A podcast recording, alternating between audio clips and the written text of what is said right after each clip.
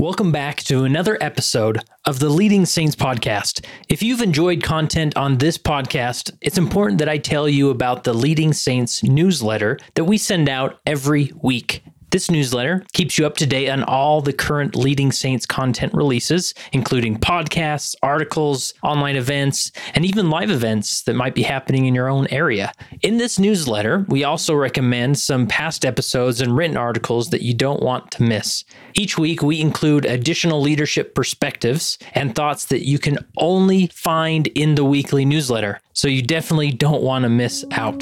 To subscribe to the weekly newsletter, simply text the word lead to 474747 or visit leadingsaints.org slash subscribe. Again, text the word L-E-A-D to 474747 or visit leadingsaints.org slash subscribe so you don't miss any future Leading Saints content.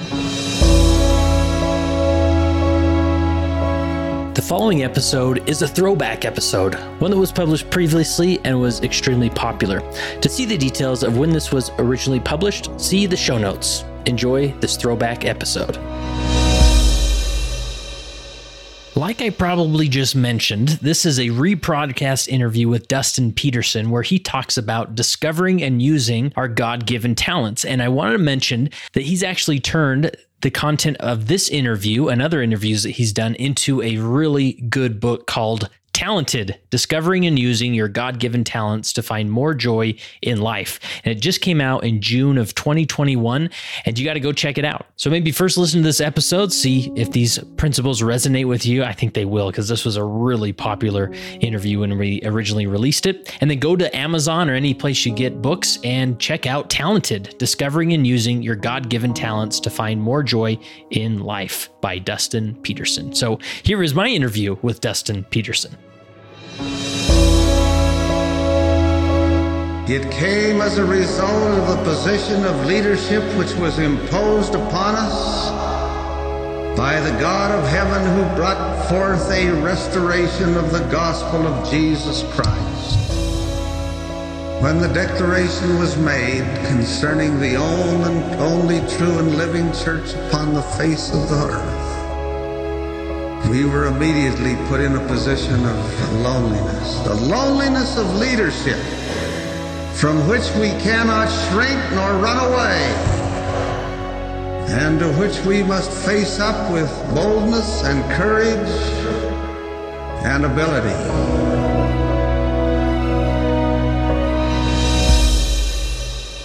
Now, Dustin, how are you? Great, Kurt. How are you, sir? Very good. I'm glad we we arranged this. We've been in, in contact for over seven years. Yeah. For this moment, too. That's right. It all builds to this moment. Ago, early on, when when leading LDS was just a little a little lad, we talked about uh, collaborating on some some items, and for whatever reason, it didn't happen until now. So, Dustin, what do we need to know about you? What's your background, and why are you on the leading LDS webinar today? Yeah. Well, great to be here with everybody. Glad to be here. It's it's a rainy day here in Houston, Texas, and uncharacteristically cold. 60 degrees, I think, which is just almost unbearable for Houston. So I, I am a leadership consultant. I run a leadership consulting group called Proof Leadership Group. We do training in the social sector. We work with organizations to help them develop their culture uh, and to make it an amazing place where people can work and, and do great work. A lot of the concepts that we teach would be very, very familiar to LDS folks because principles are eternal. And so I do a lot of that. I've also written a book about how to figure out what to do with your life. It's called Reset How to Get Paid and Love What You Do. And so I do a lot of career coaching on the side. Just people read the book and say, Hey, I need some help. And so I do a lot of that. But that's where I spend most of my time. Yeah. Wow. And uh, so, what's the typical scenario? See, who's, who's the typical person that comes to you with uh, as, as far as leadership or even career coaching? Yeah, they're kind of two different groups of people. And leadership, so because I work mostly in the social sector, I get C suite people or leaders of organizations who come to me and say one of two things either, Dustin, our organization is a dysfunctional mess, help, or Dustin, we don't want our organization to become a dysfunctional mess, help. And so I help them get intentional about developing their organization, their culture, their leaders and managers, providing training. And on the career side, I actually did some dem- demographic study on that. I get, you know, it's usually people between the ages of about 30 and 45, usually people that make good incomes and are educated, and yet they are stuck. They've been become trapped by the golden handcuffs. They feel like they can't love their work and get paid to do that. Like those two things can't coexist. And so they come to me for some help. And uh, that's where I spend a lot of my time coaching folks. Awesome. And uh, you're currently serving in the stake presidency, right? Uh, maybe tell us a little bit about your church background and, and leadership there. Sure. So yes, I am. I've been in the stake presidency as a second counselor for about four years now. And I'm, I've almost begun to figure out what it is I'm supposed to be doing. And so that's good. Before that, I was on the high council for six months. And before that, I was a seminary teacher, early morning seminary teacher. In fact, when I was called into the stake presidency, it's kind of a, a quick, funny story. Yeah, I'd love to hear. When I was called in the stake presidency, they came and, you know, they selected our stake president, the general authorities. And they said, so president, who do you want to call as your counselors? And he said, I know exactly who I want. I want this man as my first counselor. And they said, oh yeah, th- this guy's great. He's going to provide a ton of experience. He's been a bishop twice. He's, he's really going to give a lot of value to you. That's a really great choice. And how about your second counselor? He said, I'd like Dustin Peterson. and they paused and they said, hmm, yeah, Dustin Peterson. I don't know if he's going to really give you much, President. What you know? What are you What are you hoping to get? And he's like, Yeah, I don't know, but I feel like he could probably do something. And they're like, Okay, yeah, but well, let's see. You know, let's see. The Lord will qualify him. And so they told me that story when they called me, and I'm like, Man, I, I feel pumped. I'm super excited. The underdog. Like this guy's not going to give you much. It was such a low bar that if I do anything even good, then they're like, Wow, that guy's tremendous. So. I've been living up to that low bar and just trying to exceed it ever since. Nice. That's awesome. Well, and I bet so was there was it pure inspiration from your stake president or did he was there certain traits or talents that uh, that he saw? You know, I think it was pure inspiration. I mean, truth be told, I in fact I remember that moment when we were all sitting in the high council room waiting to for our turn to be interviewed. And because I was on the high council, I happened to be in that room and I was sitting there re- reading my scriptures and I remember looking up and he and I made eye contact for just a brief moment. He told me later that that was that moment where he just felt like, you know what? I think that guy can give something. I taught his daughter in seminary, so he had seen my seminary classes. And I think he, you know, again, he, he saw something, maybe he felt something that I didn't know, but I'm still trying to rise to that. still trying to be as well, good as I could. After four years, they haven't fired you. So uh, that's what I, that's what I keep saying. Nice, nice. Well, how would you introduce? Uh, what's the best way to introduce the topic that we'll discuss today, and and what we're what we're going to learn? Yeah. So this this is what I have kind of built my whole life on. We're going to talk about talent today, and I think it's such an important topic for a number of reasons. Number one, people don't feel like they have them. Number two, if they do have them, they don't know how to identify them. And number three, I think this is the greatest way I mean, this is like the ultimate gift that a leader could give to anybody in their organization, anybody in their auxiliary. If I can teach a primary kid at a very young age how to begin to identify their talents, or if I can teach youth how to identify those talents, talents become a lens through which I can approach my future work, my family, my calling, and everything else in life. And so I just think this is such a fundamental topic. I've kind of gone all in on in my career. And I talked to my wife. I said, Kurt wants me to give a webinar. What should I talk about? And I gave her a couple ideas. She's like, no, those all sound lame. And I said, what about talent? She's like, oh, that's good. Talk about talents. Oh, good. All right. So she gave me the endorsement. Nice. And I know with talents, it's it's a tough one because as in the various interviews I do, a lot of people uh, will say things like, you know, leadership play to their strengths, or mm-hmm. or you know, each leader needs to be themselves leading. You shouldn't just be like the get, last guy or gal, right? And and that's great and i think that's good advice but a lot of people just come and uh, will say well i don't really have any talents you know i just uh, i'm just doing the best i can showing up on sundays. But to me it's more of a process of identifying what our talents are so that we can magnify those. Totally i mean that's that's what they're there for right? You've got to identify them put them to use. We're going to talk a little bit about today what happens when you do that when you start to put them to use. And hopefully my goal my outcome is that you walk away if you're on this webinar today or you're listening in that you walk away with some clarity about what might be at least one of your God-given talents that you can start more intentionally putting to use. Awesome. So we're to we're to set that high bar. Okay, where do we begin? So let me flash over to some slides. I'm going to bring up some slides for those of you that have access and are able to kind of view those. And I, I want to take it through some of this content. So you should be able to see that little guy up on the screen there. Can you see that, Kurt? Uh-huh. Great. I chose this slide very intentionally. So I, my daughter invited me to come speak at her sixth grade class career day. oh wow! and and so that was super fun. I got to come for career day and speak, and I stood in front of this group of sixth graders. And when I thought, what could I teach them? Of course, I went in on talent. So I went to them and I said, "Hey, what is a talent? Does anybody know what a talent is?" You know, every kid in that room raised their hand with an answer. Like they all have like such clarity about this. And one of them said something that just resonates with me. He said it's a superpower. I thought, boom, yeah, it is a superpower. That's exactly what it is. And so that's what I chose to start the webinar with today is just this visual. When you think about talents, think about things that make you super unique. They're superpowers. They're, they're things that can, that you can do that other people can't do in quite the same way and they make you feel powerful. When you use them, you feel like this kid flexing his muscles. And so, anyways, I chose to begin with that slide. But Kurt, I want to start by just telling two quick stories to kind of lead us into this. Is that okay? Yeah, please.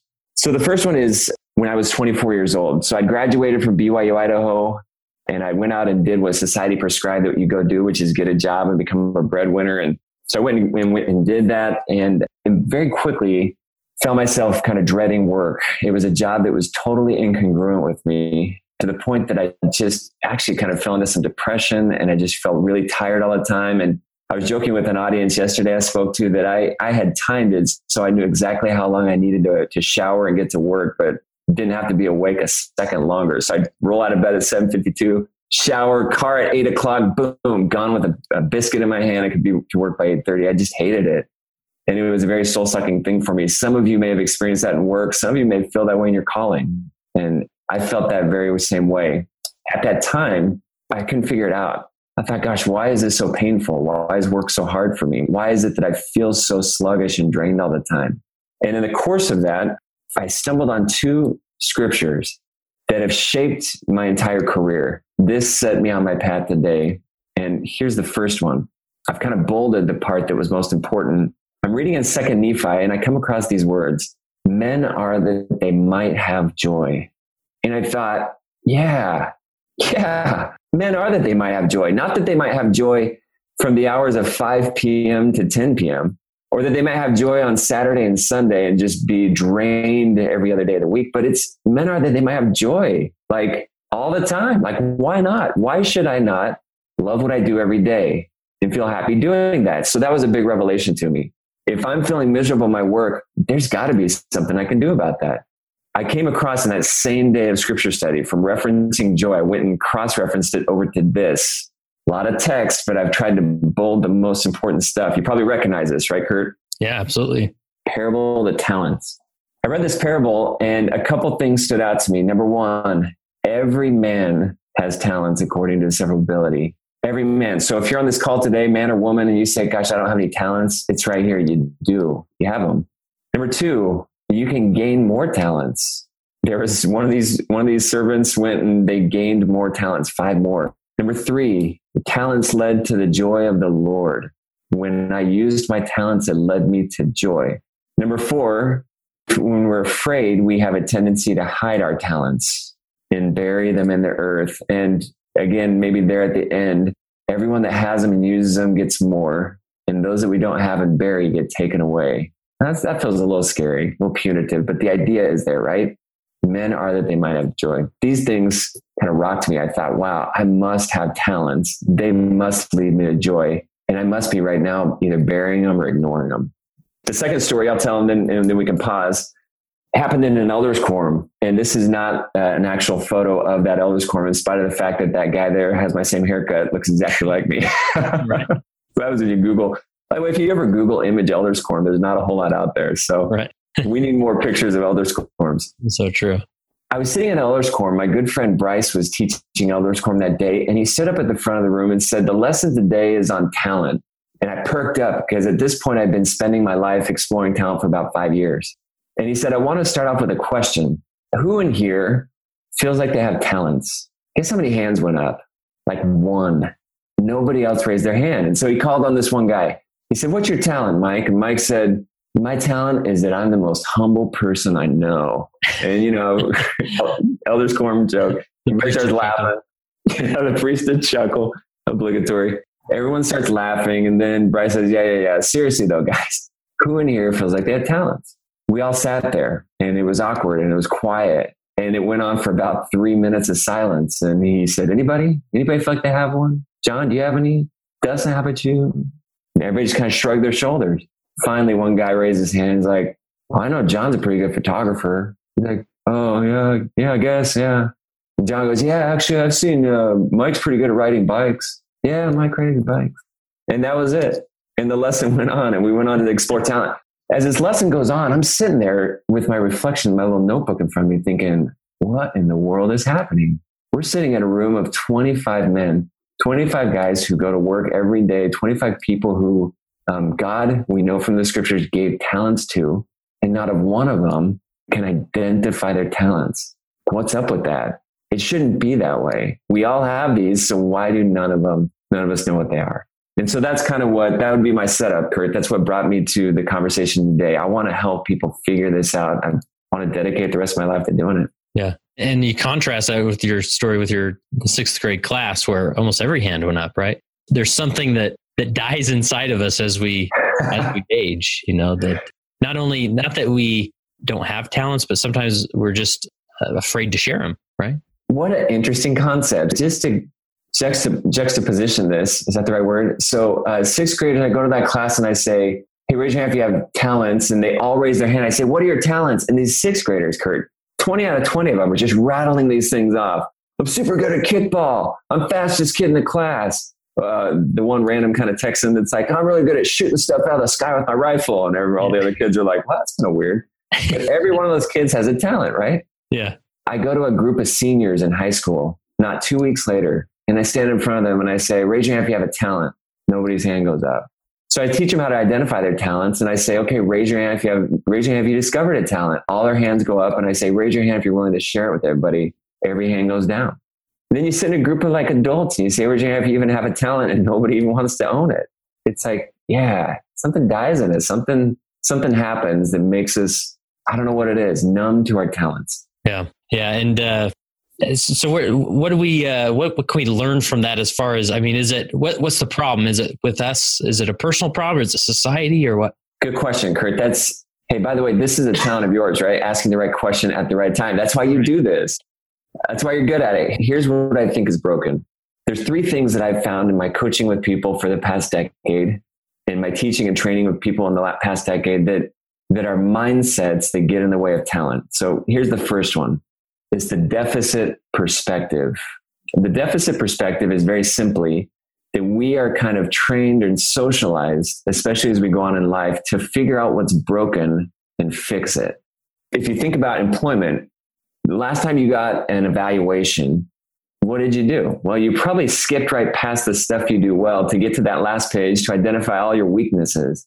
And then you probably got really hung up on those weaknesses. Like, really? Is that a weakness? Well, I want to debate that. Is that really? Why? Because we want to fix it. We want to become really well rounded. And so that deficit perspective gets in the way of us being able to look at, what, at what's good about us. We're too focused on what's not so we can become really well rounded.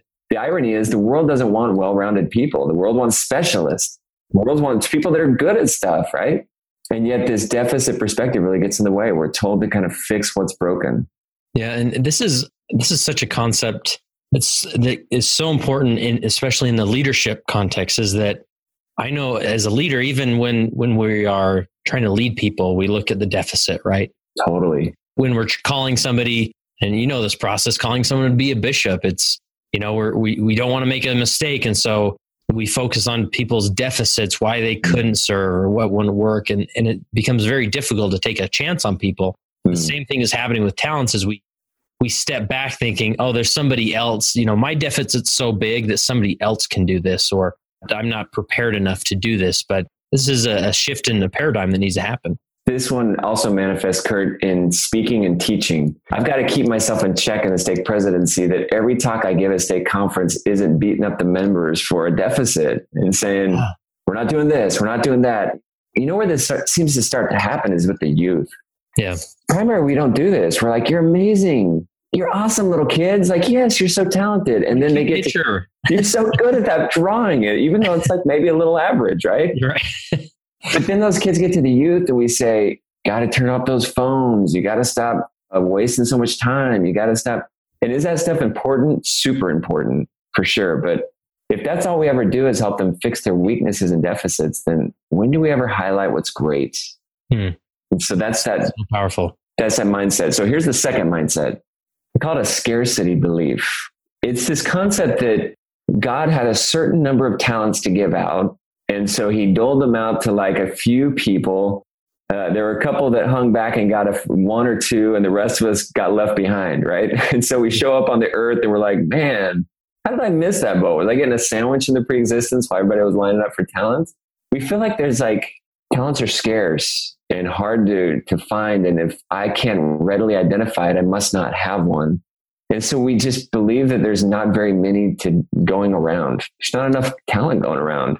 The reality is why, why would that be? Like God, who is an eternal, totally kind, omniscient God, why would he only give out just a few talents to people? It's just not that way. We learn in the Doctrine and Covenants that spiritual gifts are given to every man and woman and that they can be amplified and you can gain even more. But this one's a dangerous belief. There's just a few talented people and the rest of us are doomed just to develop our skills. yeah. Yeah. And I don't know if you'll touch on this here going forward, but it's interesting just in this, generally speaking, with leading LDS, as I have, and many of us have, have developed it and built it, many individuals get the impression that your ordination removes the need of of talent mm. or it removes the need of developing talent, right? Because I think, and I've used this example many times, we look at Elder Bednar, man, what a remarkable leader. Mm. And he can answer any question on the fly. I mean, he stands sure. up there in confident in confidence and says, in, you know, in a stake leadership meeting says, ask me any question. And he hits a home run every time, right? And we just think, wow, this man has been ordained as apostle, and that's what apostles can do. Hmm. We we totally discount the, the fact that this man spent 30 plus years getting a doctorate degree in organizational behavior and writing textbooks and research about this, right? And yeah. so sometimes I feel like with the scarcity belief, we think, yeah, I, I'm just not that that person. I can't do what he just did. But if you study, if you work, if you look at the knowledge and try to acquire it, that t- talent can be developed in you. Which with that talent comes confidence. But anyways, I don't know if that. I mean, you nailed it. but, but no, no, not at I think all. of when I think scarcity belief. You, to- you totally nailed it, Elder Bednar. It's my belief that at a young age, at some point, identified a natural aptitude for acquiring and retaining knowledge, conveying information in a meaningful way, connecting with an audience, having poise. I mean, these are all talents, right? And he identified that and went all in on it. And now we see the end product and we're like, whoa, ordained apostle. That's what happens when you're an apostle. The reality is, I have to believe that he identified that at a young age, explicitly or implicitly, and pursued his talents and developed them. Yeah. Yeah, so true. There's enough to go around. Let me let me share this last one. It's going to create a little bit of a rustle. You're going to hear it throughout the U.S. as people see this humility complex world. Now, this one's going to be a bit dangerous, okay, but I'm going to go there for a second. We as a society, uh, yes, we are a prideful people, but we also have this, we overvalue humility when it comes to talent. Let me tell you what I mean. Think of the last time somebody came up to you and applauded you for something. They came up to you and said, Kurt, that was the most amazing webinar I've ever seen. You are so gifted at leading and facilitating questions. How do you start to feel when that person is kind of lauding praise on you? How do you feel? Oh, gee, Dustin, yeah. it wasn't that bad. It wasn't that good. You know, I, I don't know. I could have, there was a few mistakes and uh, I had a coughing yeah. fit at one moment. And... yeah. We do this ah shucks thing where it's like, oh no, I'm not, I'm not really that good. Honestly, it's the, it's the, the message was better. It's the scriptures that did it. It's the, and you know what? There's something to be said for that. I can appreciate that humility at a certain point, we talk ourselves out of our talents. You do that enough, people come up to you enough and say, Hey, you're really good at that thing. And you say, Oh, no, it's just it's not me. I just, it was a good day outside. The weather's good. It's the summer equinox. And then you're going to talk yourself down from your talents. You're going to, you're going to actually use humility as a tool to talk yourself out of it and say, it's not a me thing. Again, this one's a little dangerous. So I know I'm kind of playing on the edge because humility is super powerful and we've got to recognize those talents come from God. But boy, he gave them to us to magnify them and use them. I'm not saying we need to be like, that was a good webinar, wasn't it? Man, that was awesome. Like I was on point. But I am saying that at some point we've got to accept that praise and listen to it and say, I wonder if there's something in there. I wonder if there's a clue about what I do very best. Yeah. Yeah, because it is one thing you don't want to um, you don't want to just take and be like, yeah, I'm I'm pretty good at webinars and uh, you know, I'm, and and and not I'm not going to try to improve at all because I, I think I've got this down pretty well, right? And I remember individuals uh, when I was in the stake presidency, you know, maybe after a stake conference talk coming to me and saying, "Oh, thank you for that," and I would try and be very intentional of just saying, "Thank you, I appreciate your kind words," and then not saying anything else. Even inside, I'm just like, "I don't know, wasn't that good? oh, come on!" I you know, I just sort of push that back, but but I think there's power in, in then stepping back and saying, okay, like what else can I develop here? I think I'm onto something. There's a talent here. How can I develop it further? That's the secret. So if you're on the webinar today, you need to write down what what Kurt just said. That's the best answer I've found. People ask me that. They're like, so what should I say? You say thank you. You say thank you for, for telling me that. I really appreciate that. And then you go and you write down that clue and you say, wow, maybe I do have a knack for delivering a message. And then you figure out how to develop it. You don't rest on that you go and you do something with it. That's what the parable of talent says. You gotta, you gotta grow it. And as we go through this, as people are, are watching, obviously this is live and we want this interactive. So if you have a question or a thought, you know, an experience, uh, put it in the comment section um, in Facebook or in the the uh, comment section in the, the chat box in Zoom, and and we'll reflect on these as we go. So we, though, you know, Dustin and I can have just fun talking between ourselves. You like, so. Yeah, so and this would be a good spot for questions. If there are any, I'm happy to take any. If not, we're just going to press on. Should I just press on? Yeah, press on, and I'll keep my eye on the questions and, and okay, good as we go. Good. So if you followed along, the next question in your mind should be, okay, Dustin, I get it. Now, how do I identify them? How do I figure out my talents? So I want to spend a little bit of time talking that through. How do you identify talents if these things are getting in our way? Well, first, I want to get clear about, about what a talent is. Kurt, play along with me for a second since you're the only victim I've got that I can actually talk to. I can take it. What is a talent? Tell me, you know, these, these young kids identify as a superpower. How would you define it? Yeah, I, I love that uh, sort of that, that thought of it being a, a, a superpower. You know, a talent, I think, is, let's take a moment to think about this, a specific skill or trait that it becomes natural, but also has much potential? Good. Hey, again, people, if you're on the call, write that down. That's a super great definition of talent, right? It's something, the most important word I heard you say is it's natural. Yeah. So I want to differentiate this for a second. There's a difference between skills and talents. Skills are transferable. I can teach you how to do something. I can teach you how to run a webinar and you can learn the skills and master the skills in your calling, there are skills. That's why we go to teacher development training. Teaching is a skill that can be taught. And so, because of that, we have manuals, we have the Come Follow Me program, we have skill development. Skills, learning skills is a powerful thing and should always be a part of your leadership development. Talents are natural. And because they're natural, they energize us. They cause us to feel fluid and, and powerful and happy and satisfied. And talents release good feelings because they're so natural a part of who we are, we don't have to really work super hard to do them. They're innate to us. Talents can be developed. So if I take my talents and learn skills around my talents and add knowledge to my talents, I can grow them to become a really strong strength for me. Hmm. But I want to clarify the distinction there. Skills can be taught and are transferable. Uh, I can teach you how to ride a bike. I can teach you how to cook. I can teach you how to teach. Talents are natural. They're innate to us. By the way, the great paradox of talent is that because it's natural, it's super hard to figure it out.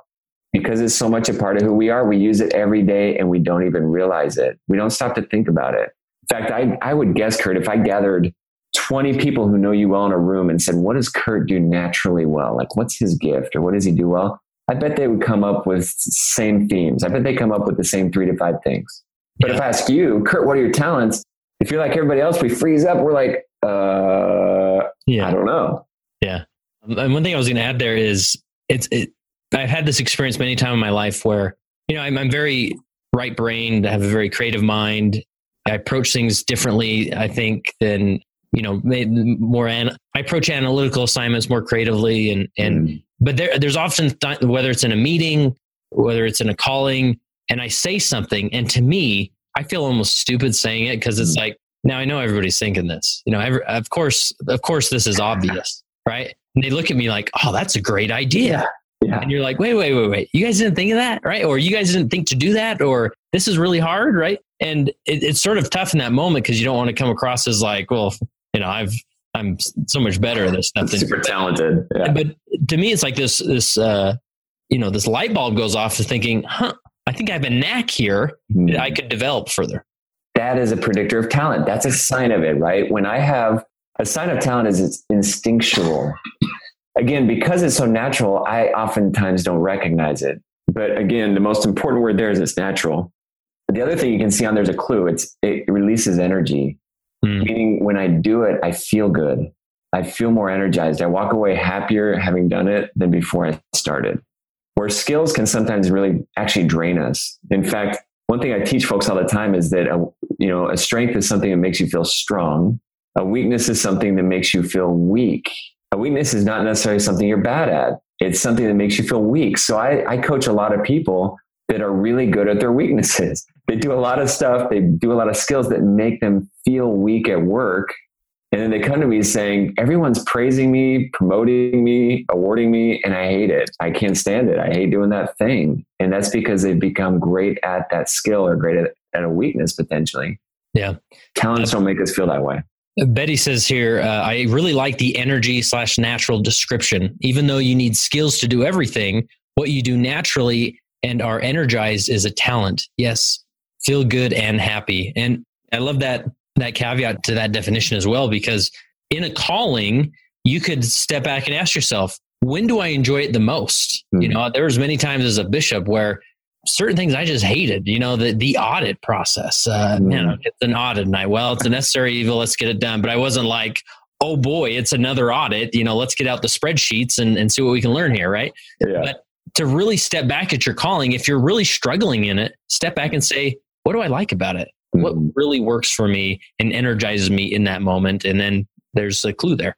You that you nailed it. That's how you figure this out. So if you're sitting there on this call today saying, yeah, but how do I find these things? Kurt just gave you a clue. It's all about energy. So look at your calling and say, what are the moments in my calling when I'm at my best, when I feel most energized, where I feel most satisfied? What is it I'm doing? For somebody out there, they are loving the audit. I don't know who they are, but I love that person. And uh, and for others of us, they're not. It's maybe like talking to the youth, planning an event, organizing an activity, showing gratitude. It could be any other thing but yeah. energy is a clue. You know, another thing I want to state here, that the thought that just came to mind is many times, obviously in the church, we have opportunity to, to move around in different chairs, right? We have different callings.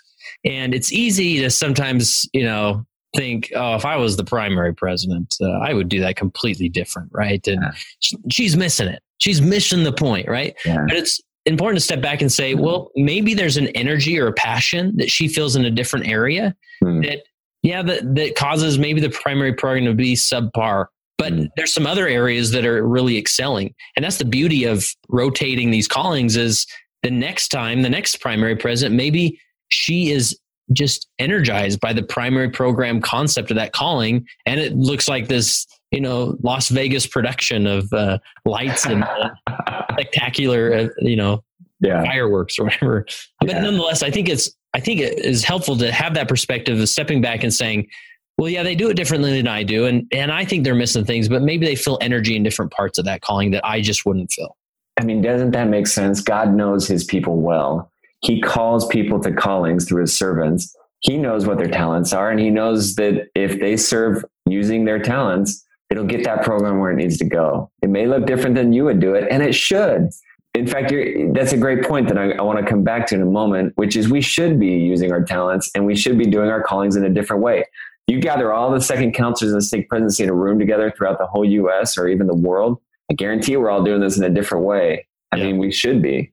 We shouldn't just be doing cookie cutter, right? Yeah, love that. Let me share one other thing, which I think is powerful about how to figure out your talents. This was huge for me. This came about 2007, about four years into my journey to figure out my talents.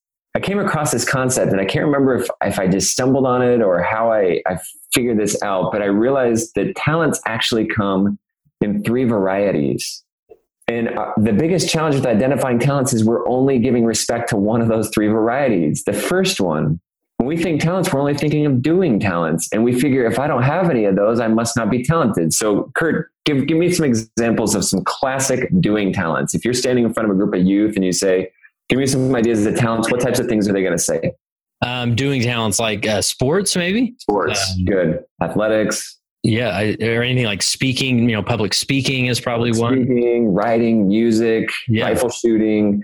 Yeah, these are what you call doing talents. They're observable. You can see them happen. The challenge is most of us walk the world saying, I don't have those. I'm not playing in the NBA. I'm not an excellent musician, so I must not be talented. There are actually two other kinds of talents. The first kind is called thinking talents. What do you think thinking talents are, Kurt? Any idea on those? You know, I just did, just recorded uh, an episode for the podcast I'm excited to release about introverts in the church. Yeah. And the research on introverts is interesting. And I consider myself, I'm definitely lean more introvert than extrovert. But the thinking, the, the stuff that goes on behind the scenes in their head yeah. is, I mean, there's some talent there. And, and oftentimes, you know, there's the stigma of the introvert being like, oh, they're not the leader and they're, they're shy, whatever. But the process is happening in their mind is they is remarkable. And they, there's a lot of talent there, I, I would say. Tons of talent. It could be that that person is able to think strategically, one step ahead. Maybe they're super good at inputting information in their mind and retaining that and drawing on it when they need to, like Elder Bednar. Maybe they're really good at problem solving, analysis. Maybe they've got a mental card catalog. Maybe they're quick thinkers. Maybe they're ideatic, meaning they have like lots of ideas. I don't think that's a word, by the way. but uh, I thinking talents are all about the way that my mind processes information. Kurt identified one earlier creativity, the ability to sit in a meeting and see the gaps and, and name those as a talent. The third kind is called feeling talents. Feeling mm-hmm. talents are, are about the way we connect it could be that I'm super empathetic, or maybe I can walk into the room and sense the mood without anybody saying anything. Or maybe I have natural positivity and enthusiasm. And as I talk about a topic, I can get people really energized about that. It could be that I just have a strong intuition for people or that I can sense things. This is kind of like that spiritual gift of perception, right? That you can just perceive things in your heart. Here's some examples of each of these. And these are just a few. I mean, there are probably hundreds of each of these different kinds, but you can see the doing talents are the kind that help us arrange, organize, develop, communicate, write, convey. Feeling are all about the way we relate with people, connect with people. So if you've struggled to identify your talents, start by diversifying your perspective here. You may be super strong in feeling talents, and maybe you don't have a ton of doing talents, but maybe your, your place in the world is that I am a connector with people. And I do that better than almost anybody. Put me in any calling and I will just build connection. Yeah. You know, I love this, this concept of feeling talents. It's something I've never thought of before, but to show one of my big limitations, I remember when I was in the stake presidency, the second counselor who we were, we were literally like two months apart in age, mm-hmm. very similar backgrounds. But I would watch him, you know, and you know, this weird dynamic of uh, being the stake presidency, you sort of just go to meetings and you sit up there and they treat you like you're royalty, you know, uh, you know, President Peterson is uh, presiding this meeting. It's like yeah. I'm just holding down this bench, really. But, um, but uh, you know, and, and so, but it's different from when I was a bishop, where you feel like you're involved in people's lives. People yeah. come to you. Or in the stake presidency, you're just sort of floating and like, right? so and, true. But this other counselor, he would go to any ward in the stake, and after the after the meeting, he'd go down and he'd be able to he'd talk with people and interact with people like they were old friends and they yeah. felt like they were old friends. And I'm just yeah. like, I can barely remember these people's names of the 5,000 plus people in our stake. And any stake he would go, he would just have people and, and say, you know, how's your daughter doing? And I'm like, mm. I don't even know they have a daughter. Like, how do you do that? You know? So to me, it was, it was absolutely a talent that I was constantly striving to work on is having that talent of connection among so many as, as a leader. It was difficult. That's a great point. So let me pause here and say, Let's just say for a second that you don't have talent in an area. Does that excuse you from developing it? Do you say, well, I get, I'm just not a feeling person, so I'm just going to lead this ward as a thinker? Unfortunately, it doesn't work that way. Unfortunately, God expects us to develop talent in all three areas. He expects us to do stuff. We know that. That's what the gospel is all about. He expects us to connect with people and relate with people. Maybe we need to develop skill in there that we just don't have, and maybe it's always going to be kind of hard for us. But yeah, that's an expectation. So we don't just get to like lean on our talent and say, we are just going to be an analytical ward with creative ideas that processes information. And I'm just going to kind of. We've all had that, Bishop. It's oh, doctrine from the pulpit all the time. And I'm not going to connect with people. That's just not who I am. We don't get to do that. Yeah. That's a solid point. I want to flash a ton of text up on the screen. So prepare yourselves, folks. Okay. This is a buckle up for a no no in presenting, but I just have to do it. Here are some examples of talents that are super easy to identify. And why is that? Because they're visible. You can see people do them. You're like, wow, that person bakes or cooks or writes or public speaks or teaches or acts. Man, they're super good at that. But here's a list of talents that are just as legitimate, if not harder to notice. Mm. Being a peacemaker, being positive, having self control or discipline more so than other people.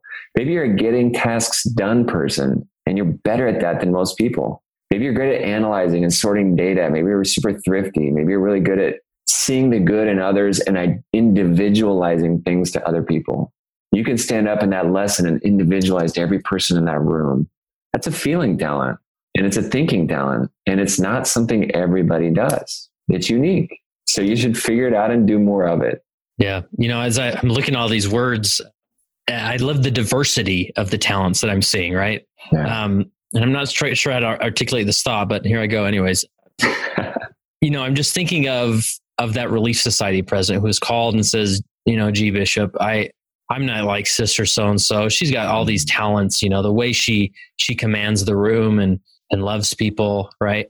And so I think there's this sort of this list of as we go into a leadership calling, there's this list of ideal talents that maybe I'd like to have and maybe I can develop a little bit. And then and that's usually where we stay mentally. We're just like, well, I'm not this is going to be a mess because I don't empathize like Bishop so and so did. And man, I, I, can't teach like that person did, right? So it's important to have those there, but then to step back and, and look at this list and say, okay, these are the talents I do have. So what does this bring to the table that these talents don't? While I'm still developing these talents, because I think they're really important. It's really important for a Relief Society president to be able to empathize. I'm not there yet, but I'm going to work on that. But in the meantime, hmm. I think I think I could really organize the visiting teaching in a way that would be a game changer, right? Yeah. So I like this dichotomy of of realizing that it's one thing to say, and I like the, the message that you're giving. Again, I'm trying to articulate this. I love this message of saying, you can't just say, well, I don't have any talents because they're not visible talents. Hmm. But now you can say, actually, I do have talents. But you can't stop there and say, okay, how can I match these two? And while still gaining talent that I need in, as a leader, but leveraging the talent I do have. I, I just love that concept that, that you're bringing into my mind here. Talent is the how, is the way I tell people. So I'll show this in a moment. I'll just flash, but I'm going to talk about it now. You've probably seen kind of the, the concentric circles, right? The why in the center, the how, and then the what comes from a guy named Simon Sinek. And there's lots of uses for that model. The why is kind of why you lead. And if you don't know that, maybe that's webinar number two. That's that purpose. It's okay. that guy that wrote in and said, What's the purpose of life? That's that why. the how should be how you actually lead. And how should you lead? You should lead through your talents. So when you're called into as a primary president, you should sit down and lead it in a totally different way than the previous primary president. You should lead through your talents. The what is your calling, and the what changes. Every day, my what changes. I'm a leadership consultant. I'm a career coach. I'm a father. I'm a second counselor in the stake presidency. I'm a husband. My I'm what a Mormon. Brought to you I'm by a, Church of Jesus Christ. Did somebody film that? Because that should be I'm a Mormon. Yeah, your what changes all day, every day, but your how can be the same. When I'm leading family home evening, I'm using my talents. When we're having conversation at the kitchen table, I'm using my talents. You can deploy these in any of your whats. And so that's a powerful concept. I'm mind blown here. Okay. All right. Keep it together. Um, and if there's any questions, you stop me, Kurt. Otherwise, I'm yeah. And, and, please, those that are listening, uh, I'm I'm monitoring here. You know, Betty's asking as far as I wish I could print the slide out. And uh, they said, well, you can take a picture of it. So she took. We'll get it to you. We'll get it to you. But yeah, we can make these these slides available. Totally. Um, as well, and uh, on Facebook, I think we're good there too. So, but yeah, as, as people have questions, just put them in there, and I'm keeping my eye on it, so we can uh, interject those. Okay, let me flash through a few last slides then again, if you're sitting there, you're probably maybe still wondering, Dustin, I still don't get how to do it. How do I figure out my talents? Let me just give you the best way I found to do this. I use this with in workshops. I use this all the time. It's the best way I found to do it. And what you do is you simply, we're not going to work the exercise right now, but you can kind of practice this on your own time. I want you to think about the best day you've had in the past six months. Let's just because we're on leading LDS, let's talk calling. Best day you've had in your calling in the past six months I want you to, to think about a couple things though. I want to remove You can't think of a day where you didn't have to do your calling. Like, man, that was the best day because I got Sunday off. I didn't have to do it. Yeah. Stake conference, conference awesome. weekend as a bishop. Love it. That's the best. Oh, best day ever. I want you to think of a day where you actually did something in your calling. And as a result of doing it, you walked away or drove away and thought, wow, that was awesome. Like I felt fulfilled. I felt satisfied. That was exciting. I felt fluid. I loved doing that thing. I want you to take some notes about that. Do about a two minute reflection. What were you doing? Get specific. Who was it with, to, or for? Who was the audience or who were you working with? And most importantly, why was it so meaningful? When I do this in workshops, people gather, you know, about maybe two paragraphs of information. Buried in those two paragraphs of information are their talents. Remember, talents release energy. So when I think about days, Kurt identified this early on in the presentation. When I think about days or moments when I'm doing something that makes me feel energized, why am I feeling energized? because our Father in heaven in his mercy has hardwired our bodies in a way that they release endorphins when we do things that are natural to us. So when I'm using an innate talent, it's easy on my brain and my brain pumps endorphins and says, do more of this. It feels great. And then you get the Holy Spirit that confirms that thing and says, this feels good. Do more of it. That's why. That's why you feel good. And it's also because you're serving people and, and those things, right? But God has given us mechanisms to help us identify talents. And one of the best I've seen is energy. When we feel good and fluid and natural, it's a clue about something he's given us a gift to go and do more of. Remember, talents release motivation and energy. If you feel motivated, it's probably because of a talent. Yes, let me interject a question here. It says, uh, do talents also include music ability or instruments and artistic? I know I have these talents, but don't dive into the practice because I feel like I should be focused on family history, my calling, my other family duties, etc. But feel guilty taking time to practice my artistic abilities. That's what do you think about that? That's a good question. a great question and point. Does it include artistic ability? Absolutely. Now, let me be clear about that. When you're doing a piece of art, the talent might not actually be the art or the painting, the talent might be the ability to arrange concepts in a visual way that conveys a message that's emotional. That's the talent. Can you do that and apply that in your calling? Can you arrange things in a visual way to move people? You could totally could, right? You absolutely could arrange things as part of a primary program in a visual way that moves people emotionally. That could be a piece of art. So is it? Yes, it is. What you said though both hurts my soul and I relate with it so much which is that I, I feel like it's self serving, so I don't go all in on my talents. What I would tell you is that we, the world, are missing out. As a result, we're missing out. We're all sitting here saying, Gosh, I wish I had some beautiful art to look at today from you. And so there's got to be time dedicated to talents. There just has to be. Family history is super important, and there are talents embedded in that. But we've got to use our talents. We learned that from the parable of talents. We have to magnify them. It's what God expects us to do. Mm, love that. Okay, I got a little preachy there. I'm going to back off the preachiness. All right. easy, easy. yeah, that was close. So here's a few examples of talents. These are some of the talents that I discovered back in the day when I worked through this exercise. I only show these to you to give you an idea of what they might look like.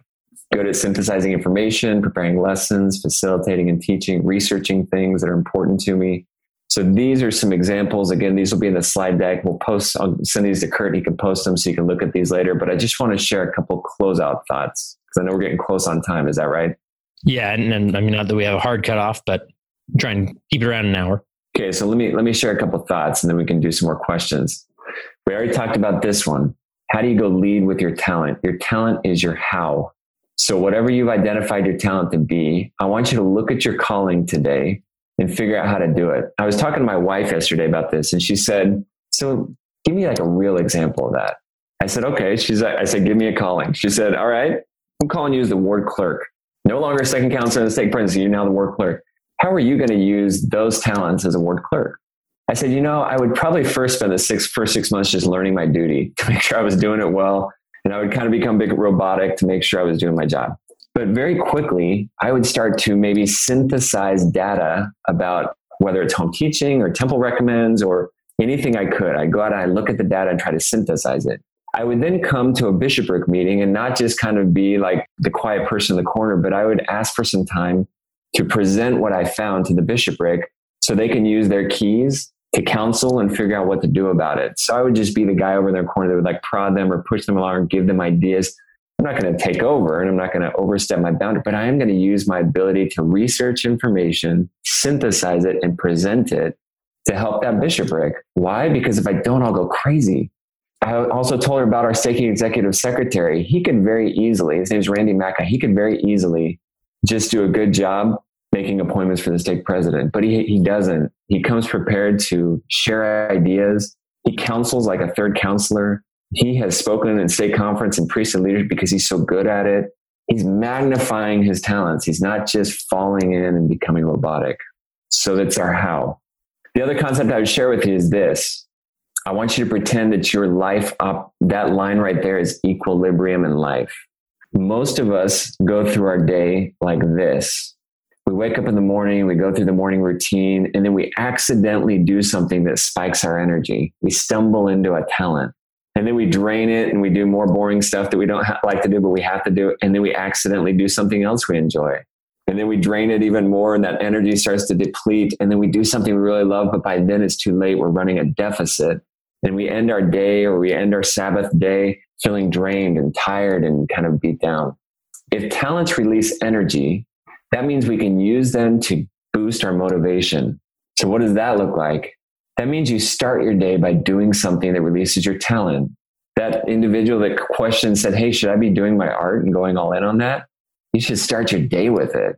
Then you'll have a lot of energy that you can drain to do stuff you don't want to do, like the audit report. And when you start feeling yourself drag, you should have an appointment with somebody that'll boost your energy where you can then drain it to do more stuff you don't want to have to do. And then you should go speak at a ward conference or whatever. And then you drain that to do stuff you don't want to do. And before you go home, you do something you love. As you inject your talents into your schedule, you keep yourself above equilibrium and you can tap the energy from talent to do stuff that you don't want to have to do, but you got to do because it's part of the job. That works in career, that works at home. That's why my wife gets up in the morning and exercises before she comes home and does laundry and other things. And then she goes and meets a friend for lunch and then she takes some time to read a book. It's because she's boosting her energy and tapping her talents. Yeah. And it makes me think of you know there's there's so much in, in a leadership calling context and there's so much administrative work that you can just get bogged down with right yeah. and so by being proactive and starting with something that energizes you maybe it is something more administrative right or maybe it's you know making that visit in somebody's home that really energizes you mm-hmm. um, regardless of what it is by starting that before you get into the the laborious meeting you know bishopric meeting or whatever it is that's going to increase the energy, which will make that boring thing more effective and the, the, unnecessary evil more effective. That's the science of talent. Yep. You can tap the talent to do stuff that you otherwise don't want to do, but you have to. So let me leave you with two things. Number one, I told you before about that group of high school students. 200 students in this auditorium. We spent an hour identifying talents. I said, raise your hand if you got a talent. Every hand went up. I said, keep your hand up if you'd be willing to share it with the group every hand went down. I said, whoa, whoa, whoa. Did you see that? Let's do that again. Raise your hand if you have a talent. Every hand went up. I said, keep it up if you'll share it. Every hand went down. I said, why are you putting your hands down?